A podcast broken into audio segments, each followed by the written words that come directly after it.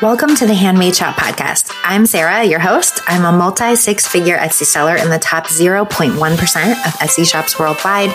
And this show is all about helping makers like you get more sales on Etsy. Each week, you'll learn effective and efficient ways to grow your Etsy shop because I know you do not have time to waste. So let's get started. Hello, and welcome to episode 139 of the Handmade Shop podcast for this episode and a few episodes that are coming up in the next couple of weeks, I'm doing something a little bit different.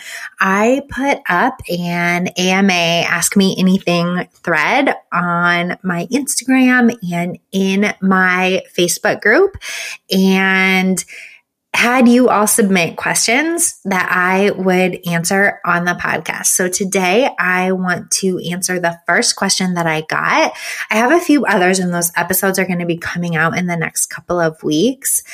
But if you want a chance to submit questions, I want to make sure you head on over and follow me on Instagram. I'm Sarah J. Wagner. The link is in the show notes, and you can have a chance to submit questions for our next podcast episode coming up in the next couple of months. So go on over, follow me there, and get your chance to submit questions for an episode in the future. And then let's jump in and go ahead and answer the first question.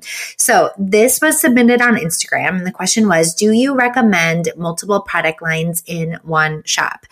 So this is a super common question. I'm glad it came up as one of the first questions for this episode series because I talk a lot about product lines and how you should focus on one at a time. And what happens is lots of times people will take that to mean you can only have one product line in one shop from now until forever, right?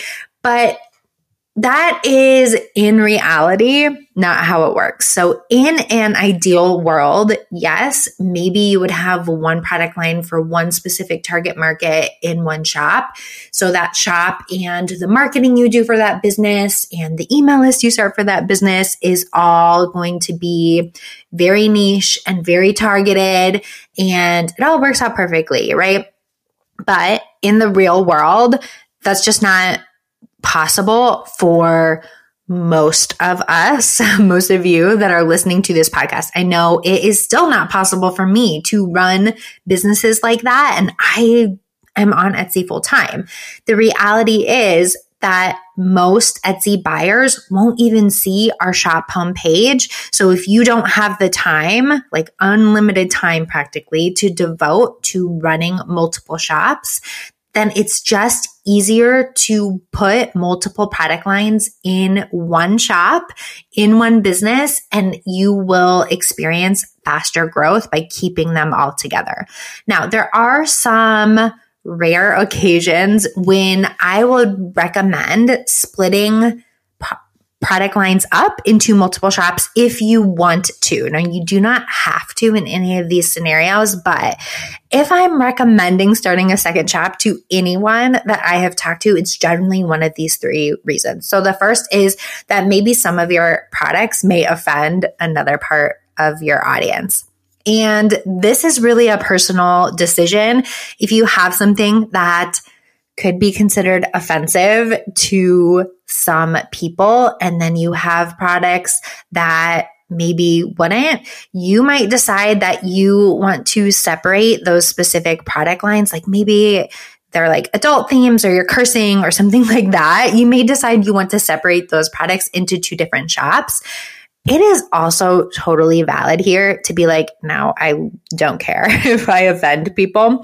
I had a product or two in the past where there was a curse word on there and it, I, if you're offended by that, then I just knew my shop is not the one for you. So either decision that you make in your business is valid, but it might be something that you want to consider if you want to make sure that you are getting as many customers as you can, or if you want to make sure that you are getting customers that you love and will support you no matter what you make. No wrong answer, just something you may want to consider. The second reason is if maybe you have a mix of digital and physical products. Now, don't panic if this is you. There's nothing wrong with keeping them in the same shop, especially if they are products that are for the same type of buyer. So if you are selling something physical. I have seen like planner people do this really well or somebody doing stickers, something like that. You might sell both physical and digital in the same shop and it is going to work out perfectly for you. So there's nothing wrong with keeping those together. Again, do not panic if that's you, but it may be, especially if they're for very different target markets, it may be a situation where you want to consider separate separating them depending on how much customer service issue that it's causing and depending on how much time that you have available in your schedule to get a second shop up and running. And then the third reason is a mix of you are ha- making handmade items, shipping from your home, and then have some print on demand items as well. And again, that doesn't mean you have to have a separate shop. I did this in my own shop for a very long time where I had handmade items I was sending out from my home and then print on demand items out as well.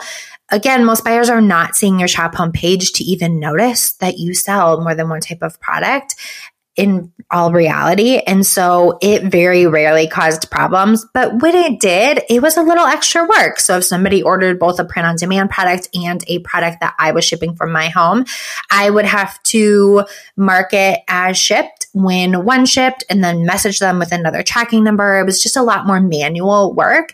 And that was fine when my shop wasn't as busy now I don't think personally I would want to manage the like tracking of shipping and stuff like that. And so just something to consider. Again, none of those three reasons mean you have to have two shops. For the most part, I encourage all of you to only have one unless you know you have plenty of free time to get two or more up and running all at the same time.